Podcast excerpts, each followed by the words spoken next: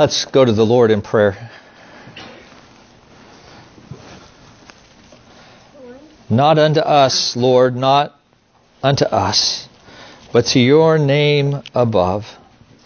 Oh Lord, we come this morning because we desire, Lord, not only to hear from you today, for you to speak to us, but we desire that your name might be glorified in our presence today. Oh Lord, please, we pray that through your Holy Spirit and your word, that you would work in our hearts to come to love you more fully. Lord, that you would cause us to walk by faith and to delight in who you are and what you have done in our lives. We pray, Lord, for those that do not have eternal life, that they might come to know you this day. We pray in your name, Father, Son, and Holy Spirit. Amen. So, do you ever stop to and just think about your lives and the things that influence your lives? You know, especially those things that majorly influence you. Well, one of the the things that our men and our women are doing on Saturday mornings is working their way through a book entitled Caring for One Another by Ed Welch. And he points out how there are certain things in our lives that, that greatly influence us. And one of those things is the relationships that we have with one another. Those things have a great influence on our lives. But he also talks about how even our bodies greatly affect uh, who we are. Now you think, well, my body is part of who I am, and it is, but your body also influences you as well as you wrestle with sickness and other things like that. It can become even a great difficulty. And even the circumstances, obviously, that we go through greatly influences us. But while these things influences us, they don't control us. They don't make us have to respond to life in a certain way. And I think about after Jesus died and he was resurrected and and uh, came back to life, uh, the the ministry of the apostles, and even just the change that took place in them, and particularly Peter. We talked about Peter in Sunday school because I think many of us can relate to Peter's impulsiveness when he was here, when Christ was here upon earth. But it was interesting to to see Peter be such a man of boldness after the resurrection of Jesus Christ, a man of, of humility.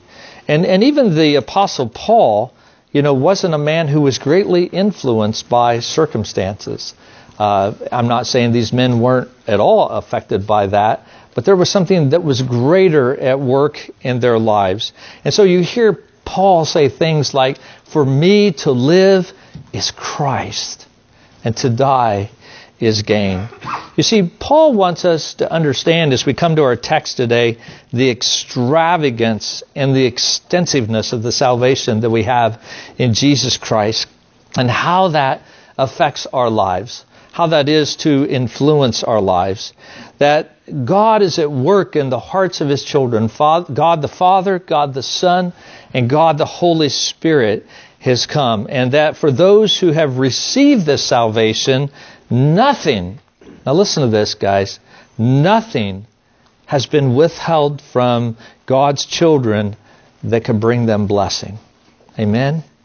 Nothing has been withheld from God's children that can bring us blessing. It's not that God sort of parcels out the blessings of the gospel in our lives a little at a time, but it's given in all of its perfection and fullness when we believe on the Lord Jesus Christ and brought to salvation in Him. Now, that's not to say that there aren't future hopes like glorification when we close our eyes in death that we will experience, but uh, that salvation is complete already. That God has accomplished this salvation for his people. Now, that doesn't mean that the Christian life then is just a, a humdrum life or it's just a static thing. The Christian life is an unceasing exploration an ever deepening experience of the spiritual blessings that the Father and the Son and the Holy Spirit give to us. Now, I don't know if you've ever known of a couple who's been married 30, 40, 50 years. You know, and if you ask them about their relationship with each other, uh, they would probably admit to you that, you know, life has had its ups and its downs and stuff, but it's just been a delight to be together as husband and wife. And that even after, let's say, 50 years, they're still learning new things about themselves, about each other. You know, it's like you would think after 50 years I'd know everything there was about her, but just the other day we were talking about thus and such and I learned this. And if that's true in human relationships, how much more is it true as we come to know our God and come to walk in Him? Jesus is the living water who continually satisfies our thirst for life. He is the true bread from heaven who satisfies our hunger, and He is inexhaustible. And so the Christian life and understanding of the gospel is a great thing. So no wonder Paul says to the Ephesians, Blessed be our God and Father, uh, because he just breaks out into praise. If our individual and corporate Christian lives should characterize anything, it should entail joy and thankfulness and glorying in the God of our salvation. Amen? Amen? Amen. Exactly. You know, I, I appreciate how one pastor put it. He said, Our public worship services should pulse with the wonder of sinners forgiven by grace and blessed in Christ with every spiritual blessing by a loving Heavenly Father. He said the reason our worship services don't always throb with life is not because our liturgies are inadequate, being too formal or being too informal. But he said the reason is more basic and serious. He said it's because we are not captivated and overwhelmed by the gospel of Jesus Christ. And as the gospel gets deep into our hearts and our lives, it stirs us to worship and to praise Him. You know, no wonder Hebrews, the writer of Hebrews says in Hebrews 2 3, he talks about so great a salvation and, and the apostle Paul tells us that this so great a salvation is not a potential blessing that we can anticipate. There are future aspects, as I said, in terms of fulfillment, but it's a present blessing and a joy even now. And I want to ask you this morning, is salvation for us simply a state of being, or is it a relationship we enjoy with Him whom we were once enemies? Would you describe your life as being blessed beyond comprehension? That God has blessed you greatly. Paul tells us that so great a salvation that these saints in Ephesus have come to possess originated in God's sovereign electing love, which we looked at last week. The salvation doesn't begin with my choice of Christ, but with God's choice of me. Even before the foundation of the world, he says, before you or I or anyone else was born. The Father chose us in Christ. And, but he goes on this morning. We're going to look at verse five. Uh, yeah, verse the end of verse four and the beginning of verse five, where Paul says, "In love, he predestined us for adoption to himself." As sons through Jesus Christ, according to the purpose of His will. And I want to apologize to you. I really wish I could have preached through verses 4 through 6 complete because I think there's this beautiful picture and having to break it up like this it just oh, it's just it's just an unfortunate thing. But there's so much that's here that we just had to break it up over 2 weeks. But if God's election highlights his sovereignty and salvation, his predestination highlights his purpose in salvation. The words uh, predestination and election are often used as though they were synonymous. And it is certainly true that both refer to the same doctrine, but they convey slightly different ideas. To elect, as we saw last week, means to choose. God elects or he chooses a people for himself to be saved into glory through the blood of Jesus Christ. But the predestinate emphasizes the goal of the choice. It means God determining something in advance. It is God's plan of electing some to be children and heirs in his family. So God says, I'm going to choose these people to be my children. And then he doesn't stand around and go, I hope it works out. I hope it actually happens. He actually predestines that we would be his children and the blessings that we're going to be looking at that we looked at last week. We looked at looked at this week and in the weeks ahead. Now, lest you think that this is just uh, something that's taught in Ephesians, let me share one other verse. There are many other verses, but we just don't have time this morning to look at all those. But turn over to Romans chapter 8, verse 29. Romans 8, verse 29.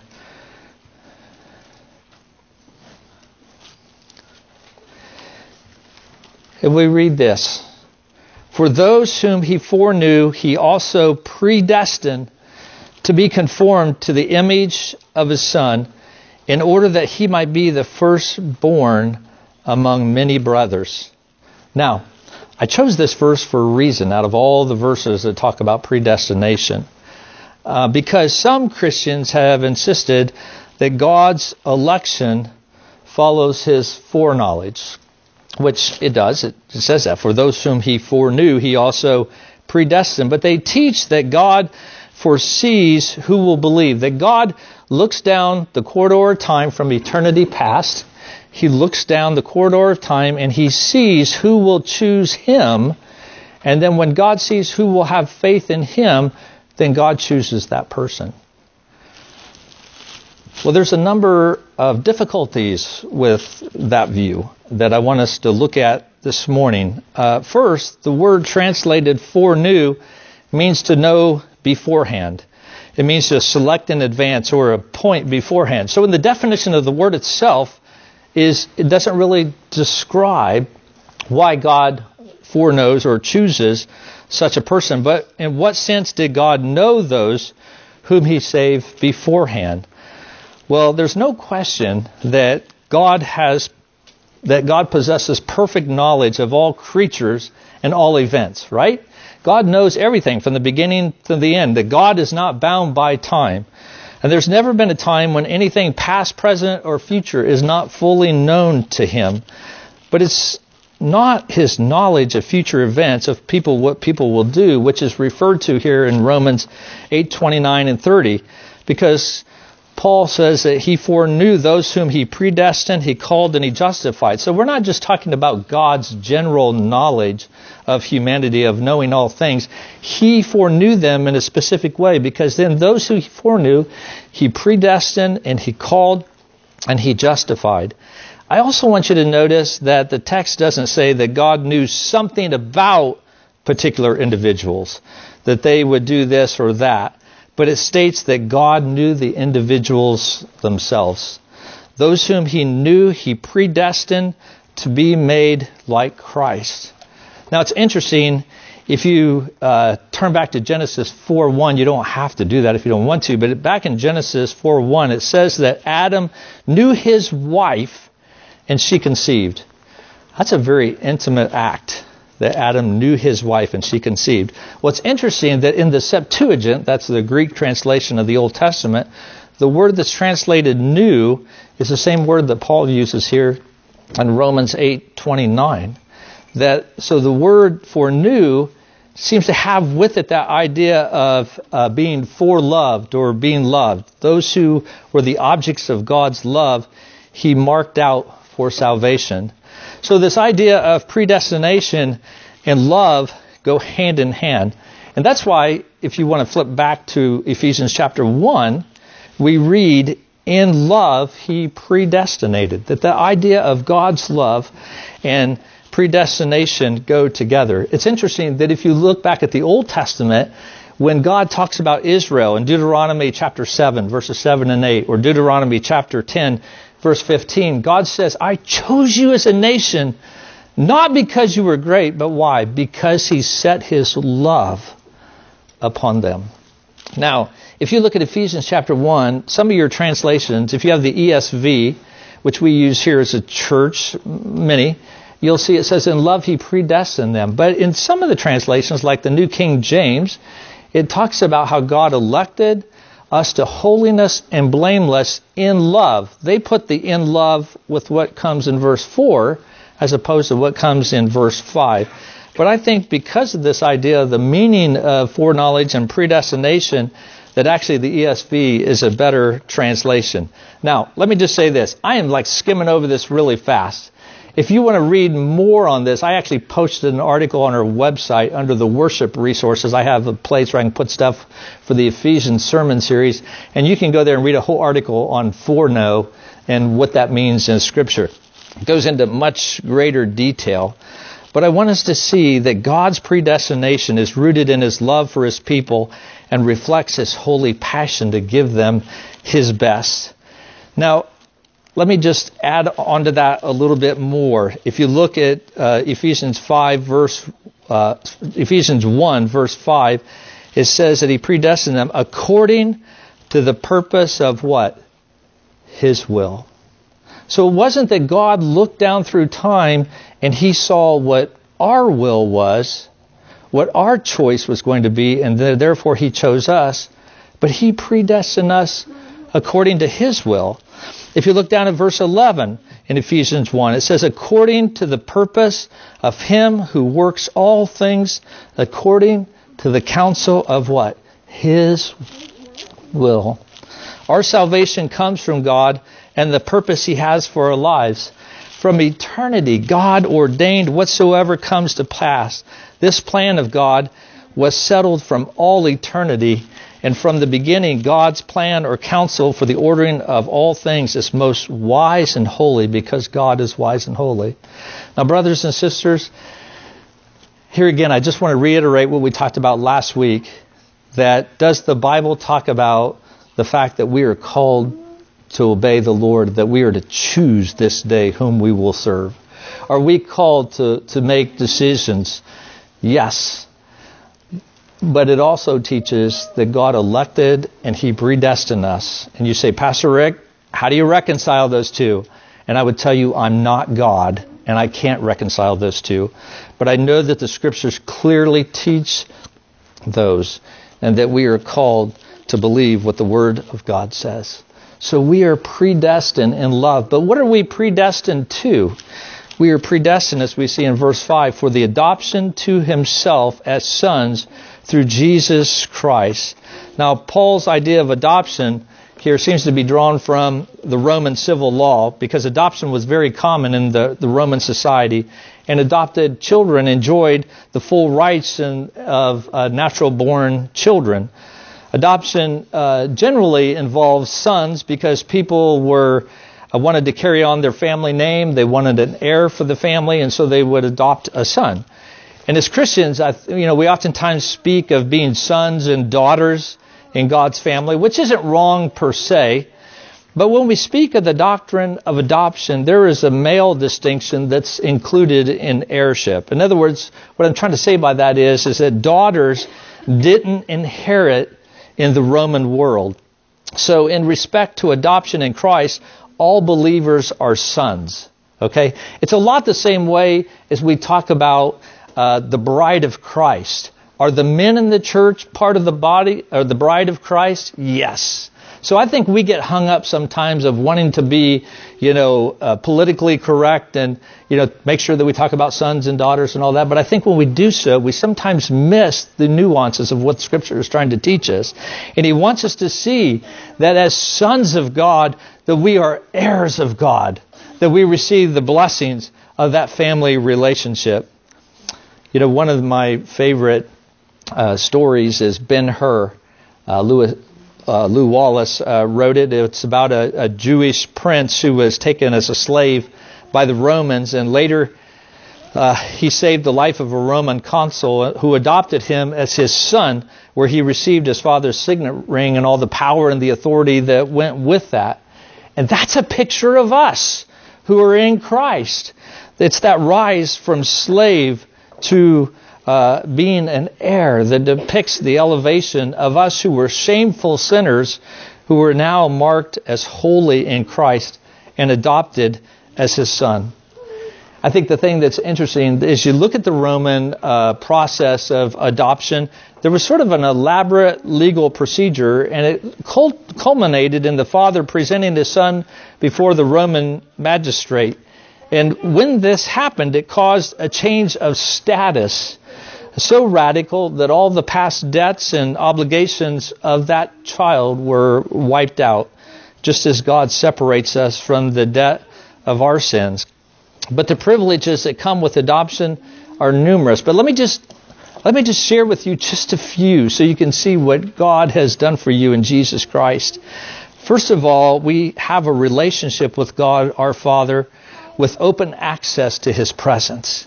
We can come into the presence of our Heavenly Father and we can lift up our needs to Him. We can pray to Him. We can praise Him. We no longer need a human high priest to go and act on our behalf because we have the Heavenly High Priest, Jesus Christ. And so we can come immediately into His presence. But also in those times when we feel isolated and alone, God promises that He will never leave nor will He forsake us that, that He cares for us when others seem to abandon us. But secondly, we also see that we have God's care and provision, both materially, but especially spiritually. He has given us everything we need. That God will give us everything we need. We, we've seen that this morning from, remembering Matthew 6, the lilies of the field and the birds of the air. But God cares so much for us that he is even willing to eliminate anything that distracts us from him. If worldly things keep us from him, he will keep worldly things from us. That he is so faithful and jealous that we have what is best. Third, we have the privilege of God's fatherly discipline as he leads us out of sin and folly.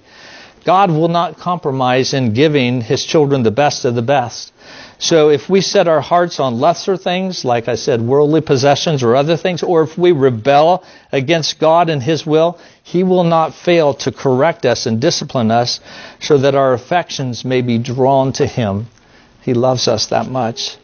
And fourth, we become heirs of all our Father's treasures and even of His glory forever. You know, it's interesting that the world cannot touch it. The world cannot touch the treasures that we have. So no matter what the circumstances, no matter what's going on in our relationships with others, no matter what we feel in our body, whether it be sickness and weakness and the difficulties that can sometimes come, there is nothing, nothing on this world that can touch those treasures. And so they cannot be taken away from us. And we can rest in them and know that we are loved by God. And finally, we receive an adoption, acceptance as beloved brothers with Christ Jesus, which we're going to talk about more in the weeks ahead. But, brothers and sisters, our adoption is something that we need to remember often. By nature, we were a disgrace before God, having nothing in common with God's nature. But in His love, God predestined us for adoption and therefore, Jesus took up our flesh to make us holy, without blemish, to make us fit to be His brothers. But we, but He has also given us the rest of our lives to learn about this blessing, to, to take possession or to understand the spiritual blessings that we have in Jesus Christ and what it means to belong as, as sons of God. And is doing so that we could uh, long to please our Heavenly Father. I heard of a, a, true story where a Christian couple had tried to have children, but they couldn't. And so they wanted children so badly that they began to, to pray about it. And, uh, and as they did, they concluded that they were going to adopt a child. And so they were driven by sort of this, this great love within themselves and a longing for a child. And they were also motivated by God's picture of adoption of us. So they, they made applications and, and they satisfied all the requirements to adopt a child. And finally, they received a picture of the little girl that would be theirs. And all they had was this photograph, but they poured all their love into that child. They gave that child a name, even though they had never met that child. They prayed for that child. They started to buy all the things, you know, in the nursery and everything that they would need when they brought that child home. And so here is this orphan child in a faraway country without parents and totally oblivious to the great love moving in the hearts of these Christians for that little girl. Well, the time came for this husband and wife to, to depart and to go pick up their little girl, and so they they arrived in this foreign country uh, but there were problems with their travels. When they got there, they met with the, the medical officers who suggested that there were terrible problems in this baby's health and was dissuading them from maybe adopting this child. At one point, even there was another family who was trying to take this child away from them and adopt this child out from under them. And after days of persisting and working through the system, they finally came before the, the country's officials to plead that they were fit to adopt this child. And there was a lot of obstacles, a lot of expense, a lot of problems. But what brought them through all of that? It was their great love for that child. And finally, that love won, and with great joy, that baby came home to be their daughter, to be to lavish their favor and to enter into the joy of their home. Now, what, think what it took for God's love to win through in your adoption. God faced greater barriers than distance or bureaucracy. He faced the obstacles of our sin, right? And not only of our sin, but of our sin against his own holy justice.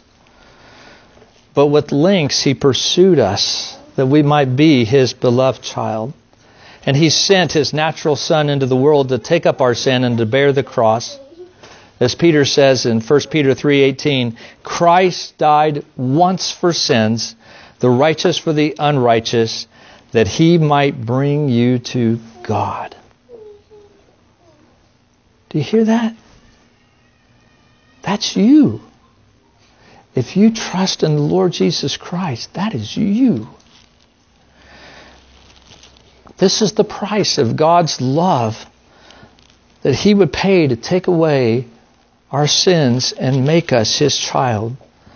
It is the precious blood of the Lamb that was slain from the creation of the world, as John says in Revelation 13:8. Brothers and sisters, this is the pursuing love of God that crosses the ocean of time and an almighty grace takes you as his precious child. Once again, look at what Paul says in verse 5. In love, he predestined us for adoption to himself as sons through Jesus Christ, according to the purpose of his will. How else can we respond but to cry out to Him with childlike love in return, calling Him Father and taking our place with joy as the sons of God. And let us let our words be that of what Paul was. Look at verse 6. He goes, To the praise of his glorious grace, with which he has blessed us in the beloved. A Scottish preacher by the name of Eric Alexander uh, express the kind of response that we ought to have in a, a hymn that he wrote. He says, Your saving love has triumphed, Lord. Your grace has conquered me. Now pardon. Listen to this. This is all past tense. Now pardon, cleansed, redeemed, restored. I lift my heart in worship, Lord, your yielded child to be. Oh, let that be our attitude towards our God as we think that He not only planned for our salvation as Father, but He chose us and He predestined. He worked all things according to the counsel of His will to cause us to be His children, to be adopted. You are great, more greatly loved than you imagine if you know the Lord Jesus Christ. But if you are not here today and you don't know that love, if you don't know Him as your Lord and Savior, I want to talk to you after the worship service. Our God is a great God who loves us more than we can ever imagine. Let's take just a moment and have a time of silence as we meditate upon the Word of God that was preached this morning.